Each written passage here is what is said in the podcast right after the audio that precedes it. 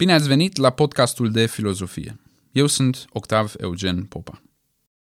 V-ați întrebat vreodată de ce scria fără plumb pe pompele de benzină? Adică de unde până unde fără plumb? De ce nu scria fără aluminiu sau fără calciu sau fără zahăr?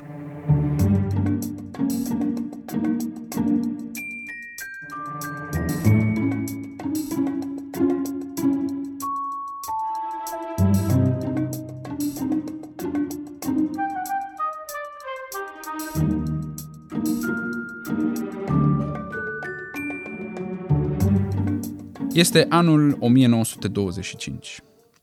Creștere economică, fericire, jazz, emanciparea femeilor, Golden Twenties, Les années folles, Francis Scott Fitzgerald publică Marele Gatsby, electricitate mai peste tot, primul război mondial a trecut de mult. Pe străzile marilor orașe, în Statele Unite, Franța, Anglia și așa mai departe, își face apariția din ce în ce mai des trăsura fără cai, carul fără boi, carul cu motor, motor car, adică mașină. Însă pășind încet încet în era automobilelor, o era în care ne aflăm încă, industria se confrunta atunci cu o mare problemă. Nu voi încerca să descriu această problemă, pentru că aș minți să spun că o înțeleg pe deplin, dar voi încerca să o reproduc sonor, cu scuzele de rigoare pentru mm, lipsa de investiții serioase în efecte speciale de calitate pentru acest episod.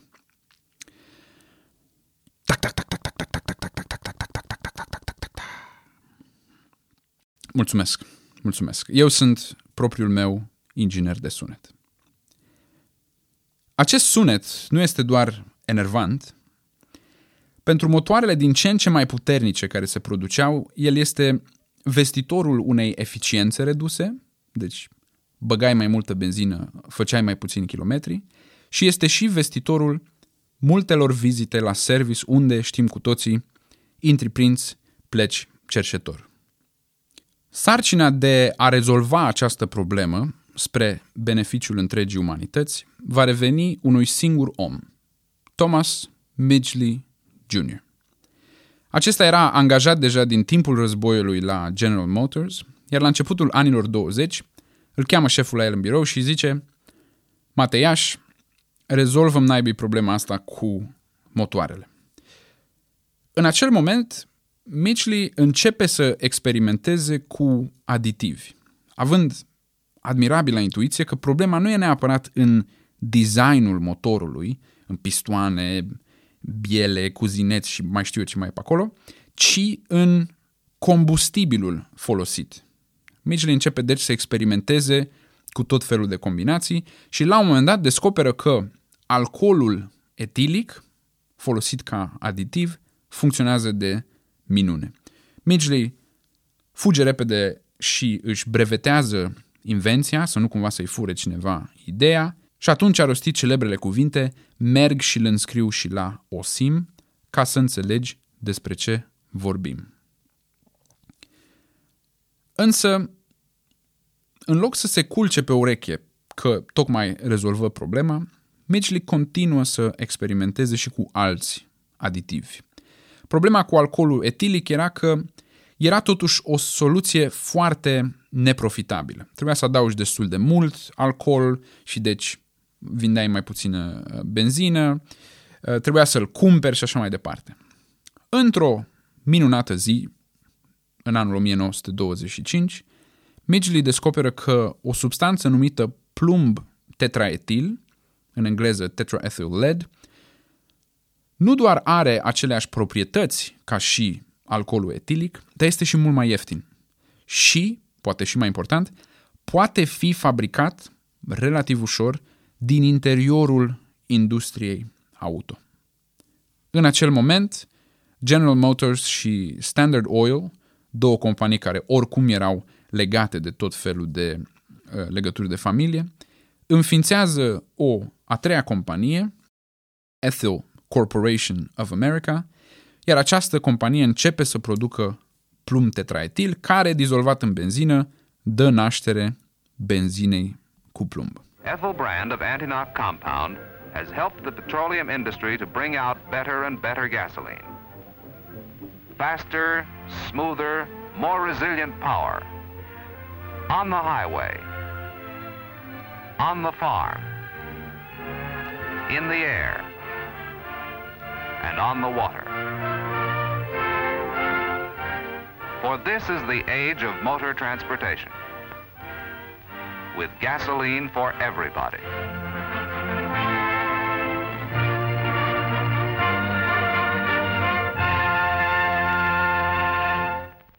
Benzina cu plumb intră pe piață în America, este susținută de o campanie de publicitate enormă, de studii făcute pe genunchi la comanda uh, General Motors și este în final exportată în, ia să vedem unde, stați că aveam scris în notițe, a da, în absolut toată lumea. Una dintre aceste țări, apropo, este poate cunoscută în anii 30, poate ați auzit de ea, Germania nazistă. Nu știu, poate vă spune numele ceva. Dar în sfârșit, dincolo de dimensiunea politică, problema era în principal una ecologică și de sănătate publică. Primele studii serioase despre expunerea la plumb și efectele acestei expuneri, atât pentru oameni cât și pentru mediul înconjurător, nu au loc decât în anii 70.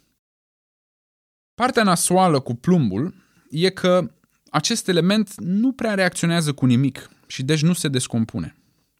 Așa că acesta se acumulează încet încet în pământ, în apă, în mâncare, fructe, legume și așa mai departe.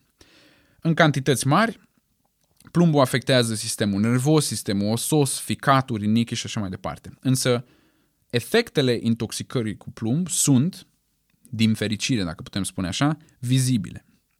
Adevărata problemă este expunerea constantă la o cantitate mică. Pentru că aici efectele nu sunt vizibile. De expunerea la plumb este legat astăzi numărul mare de oameni cu dizabilități mentale și numărul mare de oameni cu probleme cardiace.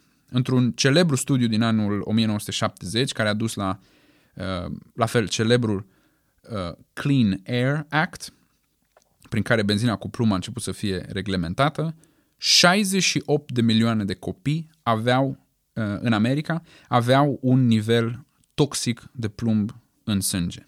În România, benzina cu plumb a fost uh, eliminată începând din anul 2005. Noi fiind pe, ultimul, pe penultimul loc pardon, în, în uh, Europa, Serbia fiind pe ultimul loc, unde benzina cu plumb a fost oprită începând cu anul 2010. Filozofii despre care vom vorbi astăzi sunt cei a căror întreagă filozofie are ca scop găsirea unui leac pentru fenomene de acest gen, în care grupuri mari de oameni se mișcă orbiți parcă în direcții date de anumite dogme. Filozofia sceptică, căci despre ea e vorba, se întreabă în mod constant cum scăpăm de dogme. Vă aud întrebându-vă, dar ce s-a întâmplat cu Midgley? Ei bine, Midgley s-a gândit, bă, poluarea întregii planete cu o substanță toxică, timp de câteva decenii, o substanță de care nu mai scăpăm nici astăzi, nu este de ajuns. Așa că tot el este liderul unei echipe din secția Frigidaire, de unde vine și cuvântul frigider în română, a aceleiași companii General Motors. General Motors făcea pe vremea aia și frigidere. Așa că Midgley și băieții lui au inventat încă o chestie minunată. Frigiderele cu ta ta na na freon. Pentru că și-au zis, auzi, nu mai bine dăm noi multe găuri în pătura de ozon pentru a agrava problema încălzirii globale la începutul secolului 20, 21, eh, pardon, Frigiderele cu freon, după cum poate știți, nu au fost interzise decât foarte târziu, în anii 80, iar eliminarea lor treptată durează până astăzi. Chapeau, nenea Midgley. Mulțumim mult. Ce altceva ai mai inventat? Spune-ne. Durerea de măsea? Malaria? Trupa exotic? Da. Îmi pare rău. Chiar n-am... Cer scuze fanilor trupe exotic. A fost doar funny să zic asta. Dar mama soartă și tata karma nu stau degeaba. Fiți atenți cum moare Midgley în anul 1944. Acesta moare la el acasă, în pat, sugrumat de propria invenție, și anume un mecanism cu frânghii și scripe și așa mai departe, pe care îl construise el pentru a-l ajuta să se dea jos din pat. Un sfârșit mai ironic pentru poate cel mai catastrofal om din secolul trecut, nici că ne puteam închipui.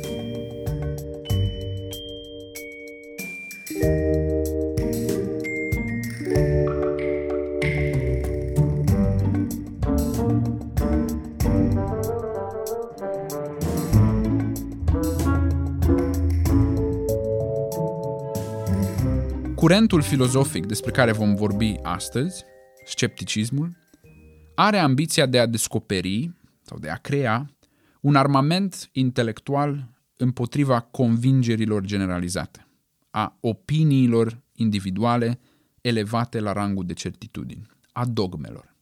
În experiența mea, de fiecare dată când am vorbit despre scepticism studenților mei, am observat că exemplele pe care le dădeau erau întotdeauna dogme din convingerile altora.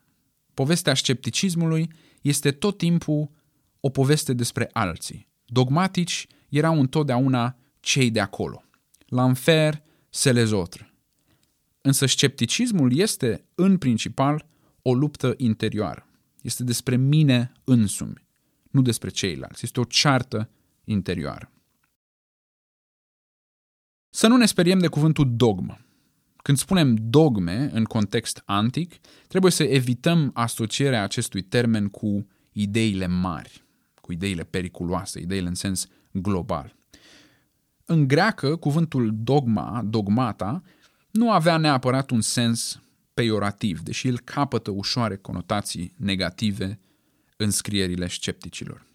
Dogma, dogmata înseamnă aproape neutru ceea ce este văzut drept adevărat.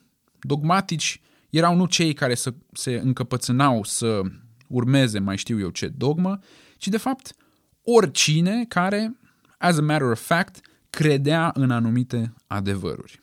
Iată deci, armamentul sceptic despre care vom vorbi nu va conține tancuri și bombe, pentru că nu caută să demoleze doar miturile mari, extraordinare, care domină lumea în orice moment. Evident, și ele trebuie luate la întrebări la un moment dat. Însă, munca începe de jos, de la convingerea de rând, convingerea de cartier, dacă vreți.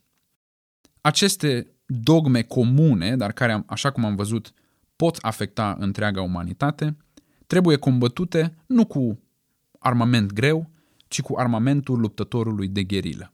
Capcane, pistoale, cuțite și cuțitașe. Originile scepticismului antic sunt învăluite în mister, iar multe dintre manuscrisele despre care aflăm în textele altora s-au pierdut definitiv. Începuturile sunt în orice caz legate de perioada post-aristotelică în Grecia antică, așa numita perioadă elenistică. Aici apare figura lui Piron, individ care pare să fie avut o influență majoră în scrierile sceptice de mai târziu. Filozofii sceptici sunt în genere relativ necunoscuți, cu excepția poate a lui Sextus Empiricus, pe care îl vom discuta astăzi pe larg. Această relativă obscuritate este explicată și de faptul că mulți dintre sceptici au ales să nu scrie nimic. În sfârșit, trebuie să menționăm câteva nume ale acestor filozofi sceptici, chiar și numai pentru faptul că sunt fanii de pronunțat. Arcesilaus, Carneades, Enesidem, Zeuxip, Zeuxis, atenție, doi indivizi diferiți, deci, Zeuxip și Zeuxis, Antioch, Heracleides, Nicolocos și alții. Ăsta ultimul cred că mai târziu s-a făcut cântăreț de reggaeton. Iată deci toată mobila de la Ikea dacă Ikea ar fi fost firmă grecească.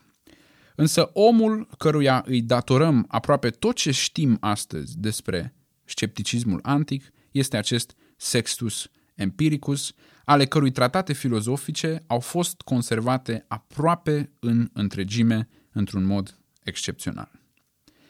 Despre persoana lui Sextus Empiricus știm foarte puține. Din tot felul de reconstrucții, mai mult sau mai puțin speculative, putem deduce că Sextus Empiricus a trăit în a doua jumătate a secolului al doilea, vorbim deci de secolul al doilea era noastră.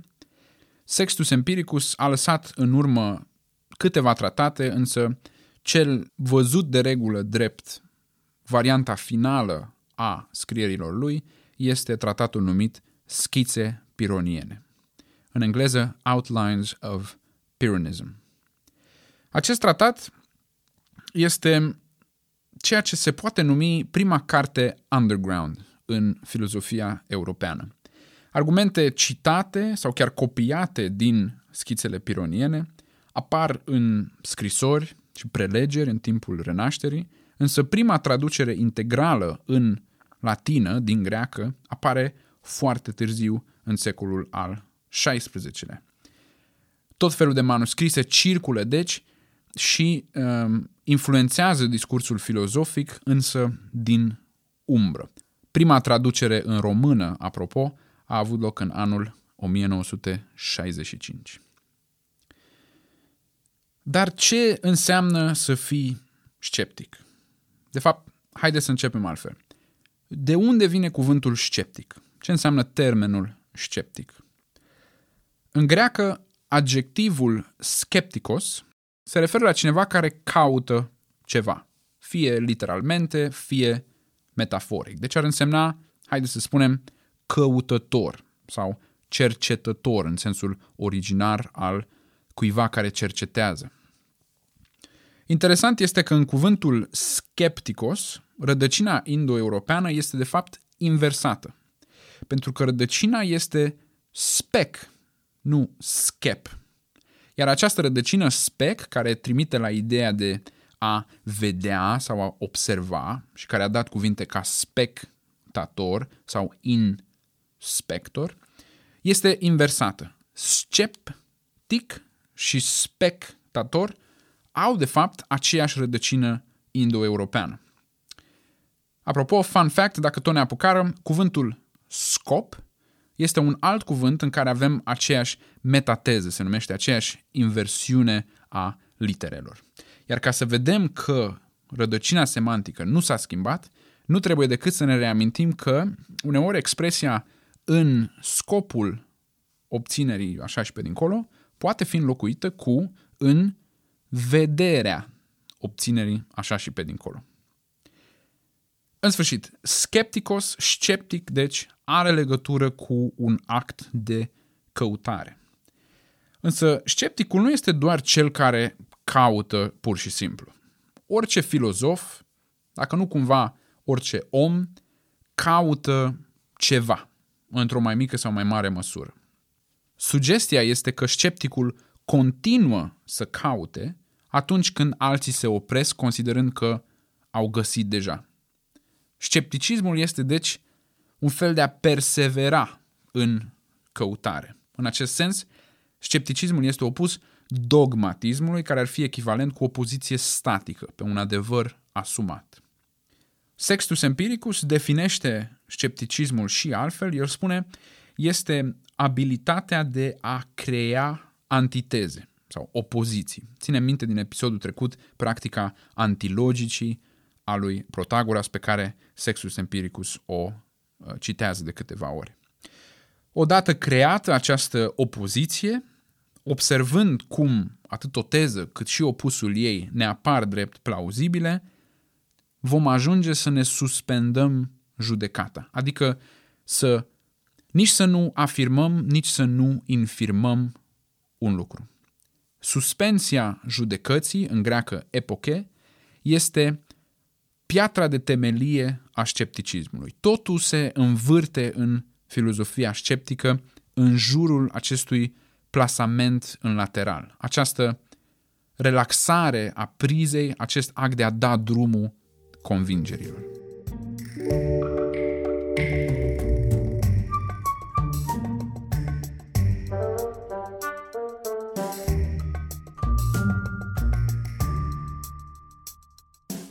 De ce ne-am îndeletnici cu această suspensie a judecății? Iar apoi, cum ajungem în această stare de suspensie a judecății? Prima întrebare se referă deci la motivele căutării, a doua se referă la modul căutării. În schițele pironiene, suspensia judecății este în primul rând motivată de o atentă observare a diversității. Filozoful sceptic începe cu diversitatea și începe la cel mai fundamental nivel, diversitatea biologică. Pentru el, inevitabila diferență dintre indivizii aceleiași specii, inevitabila diferență genetică, am spune noi astăzi, are semnificație filozofică. Căci doi indivizi diferiți vor vedea lucrurile diferit, chiar și atunci când vor cădea de acord.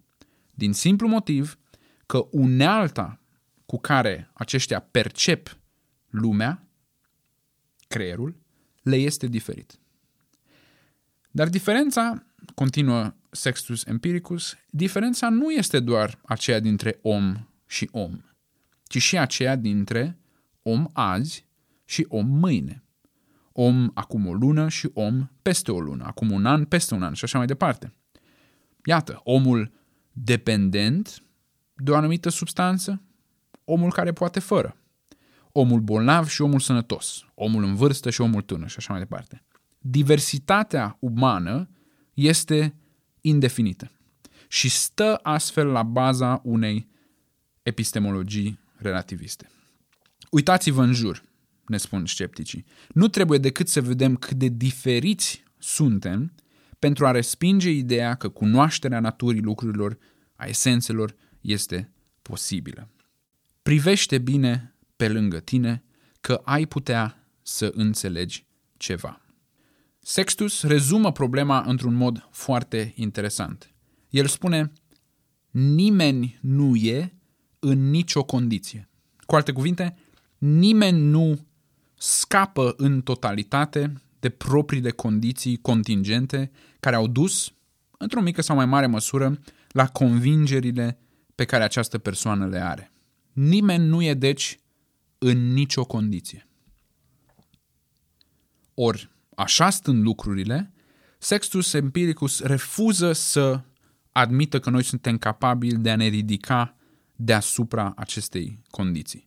Când suntem convinși de ceva, că ceva există sau că ceva e bine, riscul pentru sceptici e prea mare să fim un Thomas Midgley convins că știm ceva cu adevărat. Când simțim tentația universalității, a observa diversitatea oamenilor și, într-adevăr, căutarea activă a acestei diversități devine un exercițiu de relativizare, de modestie chiar. Diversitatea bineînțeleasă este, deci, primul motiv de suspendare a judecății, epoche. Al doilea motiv este locul central pe care îl ocupă percepția, senzația empirică, în organizarea materialului nostru mental. Alegerile noastre, spune el, sunt în definitiv determinate de percepție, de ceea ce auzim, de ceea ce vedem, de ceea ce simțim, iar această determinare, tocmai în condițiile diversității de care ziceam, ne duce din nou către nevoia de a suspenda judecata.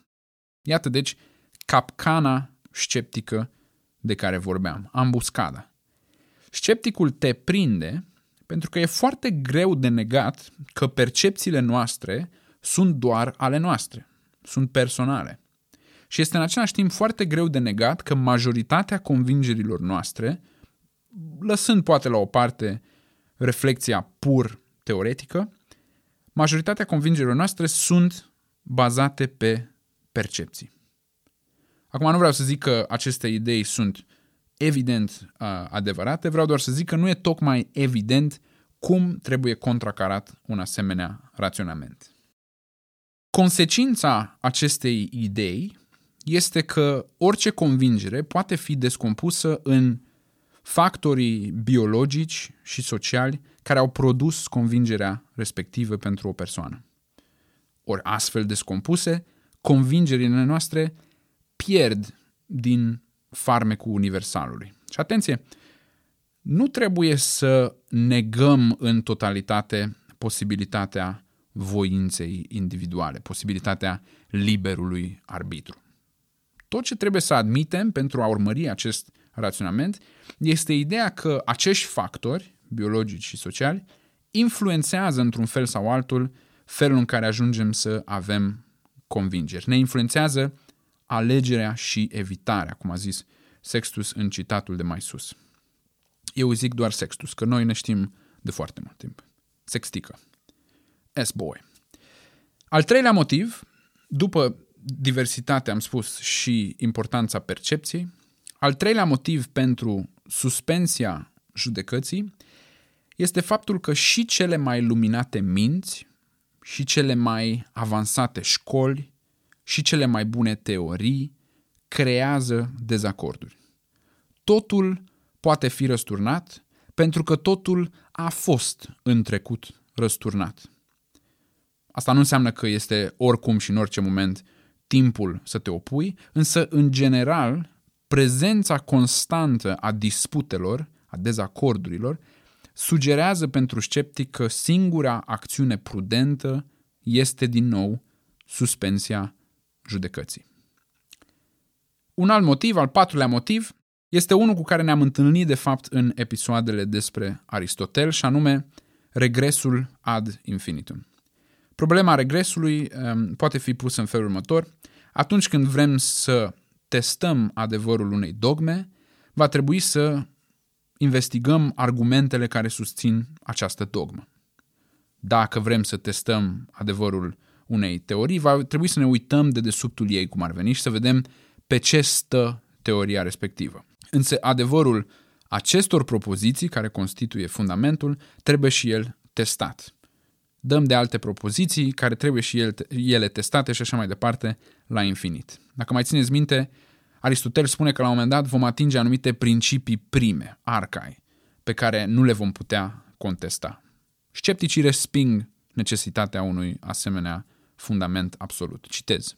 Sursa unei convingeri discutate are ea însuși nevoie de o altă sursă, care ea însăși are nevoie de o alta și așa mai departe ad infinitum, așa că nu avem niciun punct din care să începem să stabilim ceva. Și de aici decurge suspensia judecății. Am încheiat citatul.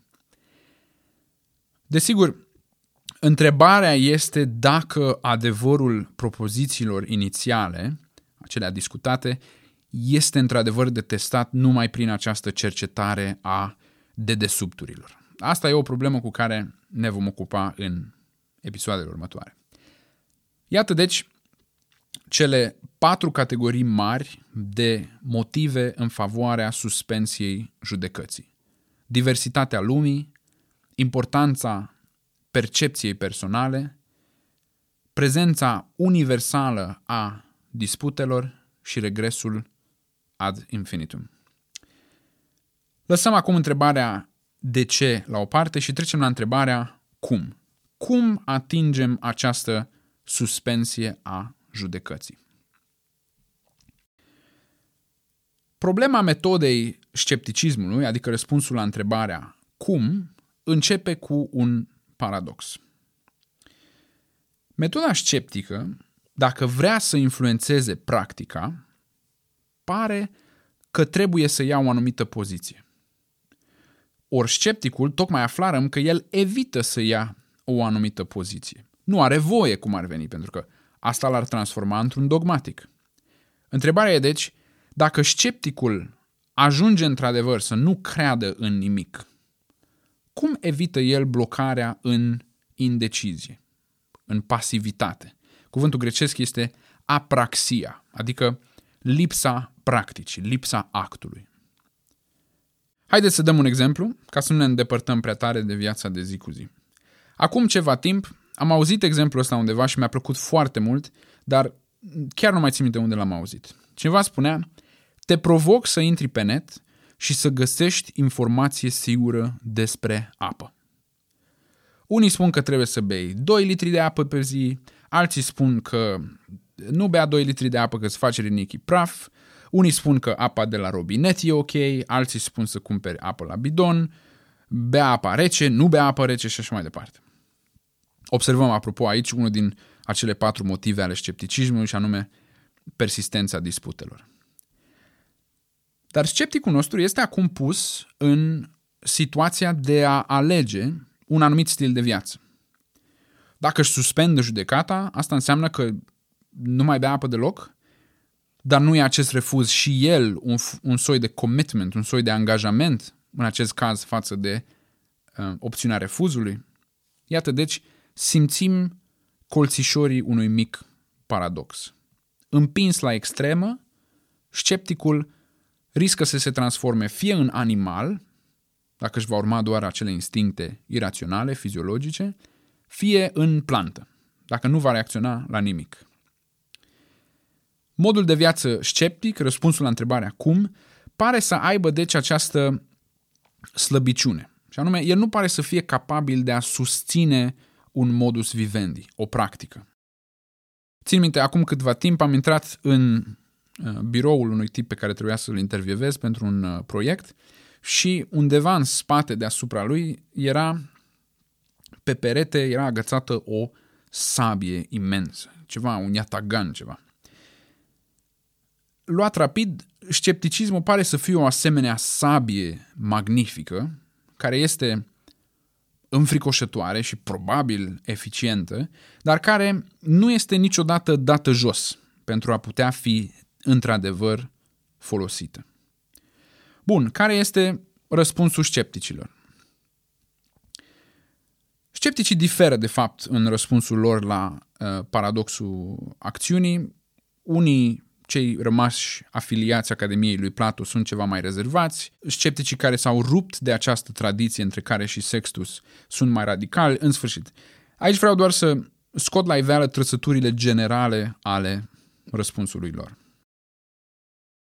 Răspunsul ar fi în linii mari următorul. Atât animalul cât și planta sunt eșecuri doar văzute din perspectiva unei obligații nespuse, o obligație implicită. Și anume, obligația ca acțiunile noastre să fie justificate din punct de vedere rațional. Însă, spune scepticul, între animal, adică acțiunea irațională, și plantă, adică lipsa acțiunii, există acțiunea care nu vine cu promisiunea că ea este justificată în mod rațional. Aceasta este acțiunea bazată pe ceea ce el numește fenomena și ceea ce noi am numit aparențe. Scepticul își găsește, deci, un loc între lipsa acțiunii și iraționalitate și leagă acest loc de prezența aparențelor. Haideți să despachetăm această idee pentru că la prima vedere pare o tâmpenie, mai ales venind de la un sceptic care tocmai ne-a spus că aparențele sunt personale și diferă de la om la om și mai ales ele trebuie um, de fiecare dată opuse unele altora. Am spus adineaori că scepticismul este deci această abilitate de a crea opoziții. Iată care e poanta.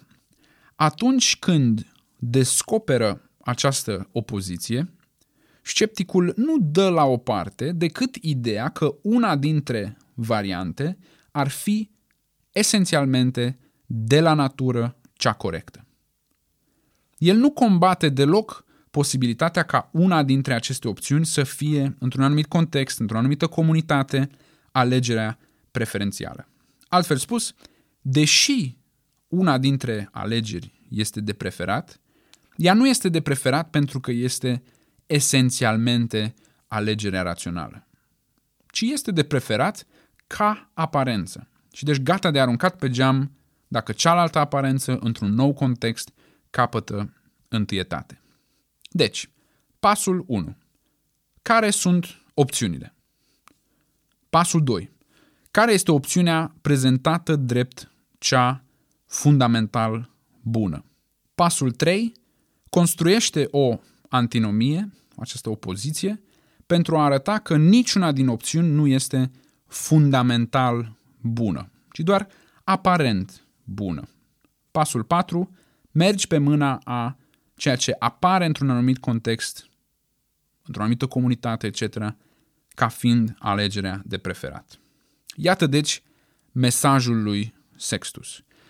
Nu numai că nu trebuie să fii convins că ceea ce faci este bine, într-un mod fundamental, dar nici nu poți să obții această convingere.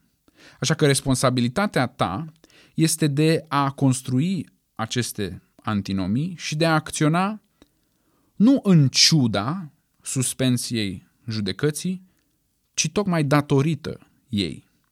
Datorită suspensiei judecății, poți acționa în conformitate cu o anumită normă și sextul vorbește de norme naturale, de norme legale, de norme sociale, fără să îți faci impresia că această normă are valabilitate universală.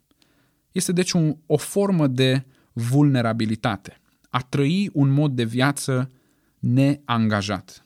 În greacă termenul este adoxastos, adică fără doxa, fără convingeri.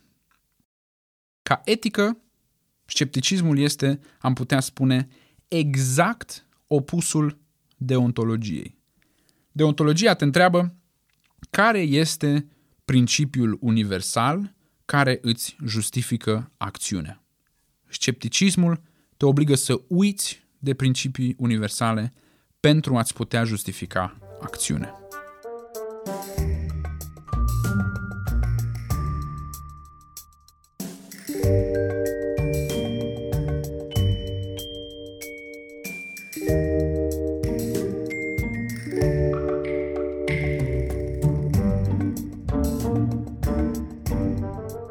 Pe final, să trasăm în linii mari impactul scepticismului în istoria filozofiei.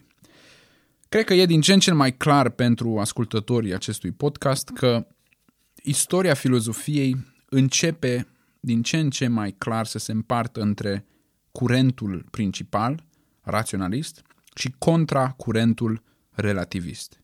Raționalismul va da mai târziu iluminismul și deci tradiția modernă, în vreme ce contra curentul relativist va da romantismul și prin tot felul de uh, ricoșeuri despre care vom vorbi la un moment dat, postmodernismul. Concret, uitându-ne la schițele pironiene, descoperirea textelor lui Sextus Empiricus și traducerea, traducerea lor în limbile moderne, în franceză, în engleză, în germană, în secolul al XVI-lea, a influențat, așa cum am spus, scepticismul modern al lui Michel de Montaigne și David Hume. Descartes, iară, așa cum e bine cunoscut, ia această idee de epoche, de suspensie a judecății și o duce la extrem. El se întreabă, dacă pot pune la îndoială orice convingere cu privire la realitate, de unde știu eu, de fapt, că această realitate ea însăși există? Acum, Descartes nu face decât să se joace cu scepticismul ca punct de plecare, ca metodă de a da drumul unei filozofii prime. El nu, el nu acceptă scepticismul nici ca filozofie, nici ca mod de viață. Însă vedem că până în vremea lui, ghimpele sceptic continuă să înțepe. Pe plaiurile noastre, e bine cunoscut că Emil Cioran a fost un mare admirator al scepticilor. Cioran, chiar și atunci când e supărat cu privire la aproape orice, discută scepticii greci totdeauna în termeni laudativi. Vă dau două citate din eseul Tratat de descompunere. Citez, ce altceva este căderea cu câmare decât urmărirea unui adevăr și siguranța de a-l fi găsit. Pasiunea pentru o dogmă, statornicirea într-o dogmă. De aici rezultă fanatismul, tară capitală care îi dă omului gustul eficacității, al profeției, al terorii, lepră lirică prin care molipsește sufletele, le supune, le sfărâmă sau le exaltă. Nu îi se sustrag, fanatismului deci, nu îi se sustrag decât scepticii. Și aici Cioran spune în paranteză, sau leneșii și esteții. nu îi se sustrag decât scepticii sau leneșii și esteții, pentru că ei nu propun nimic.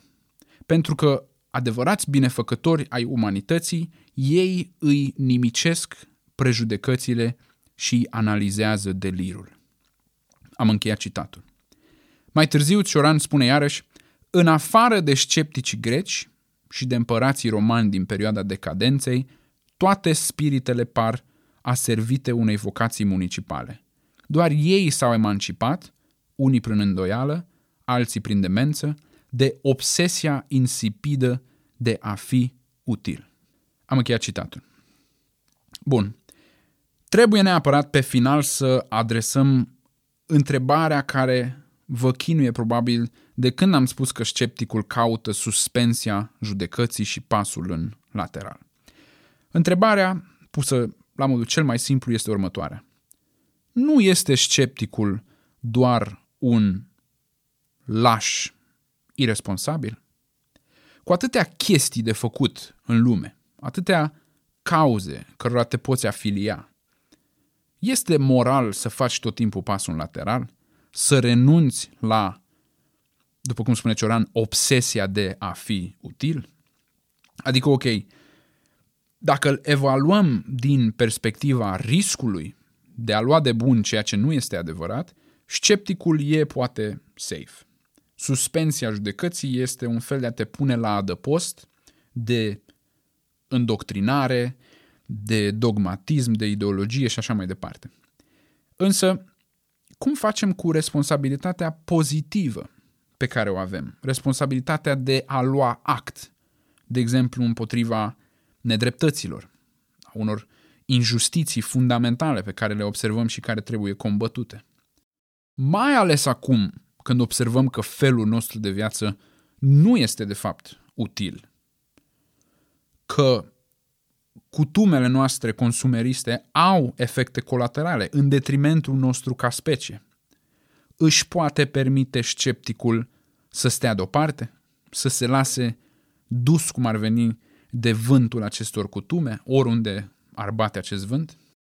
Dacă ați văzut filmul The Pervert's Guide to Ideology, un film documentar care îl are în centru pe poate cel mai interesant din punctul meu de, de vedere și cel mai cunoscut filozof în viață, Slavoj Zizek, există o scenă în care Zizek se află într-un cimitir de avioane.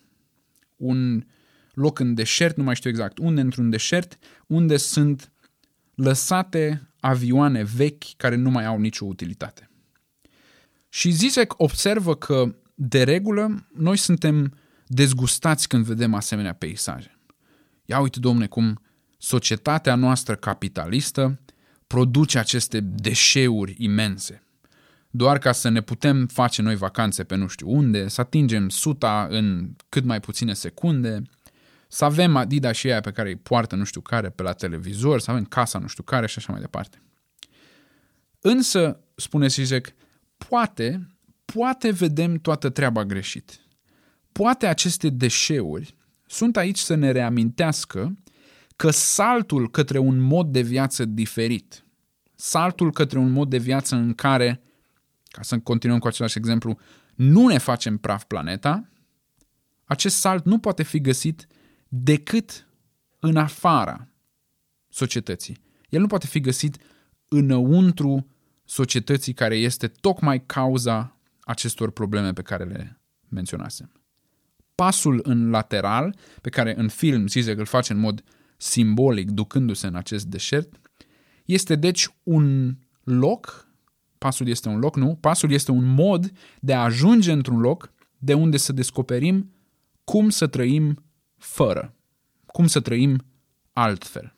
Iată, deci, pasivitatea dată de epoche, de suspensia judecății, poate fi un mod de a te dezlipi de contextul care a creat problemele la care cauți răspuns. Dar mai putem noi trăi altfel, cu adevărat altfel? Și, și mai important, vrem și trebuie cu adevărat să trăim altfel? Putem noi găsi acest deșert metaforic din care să privim din exterior comunitatea din care facem parte? Vă las să vă gândiți.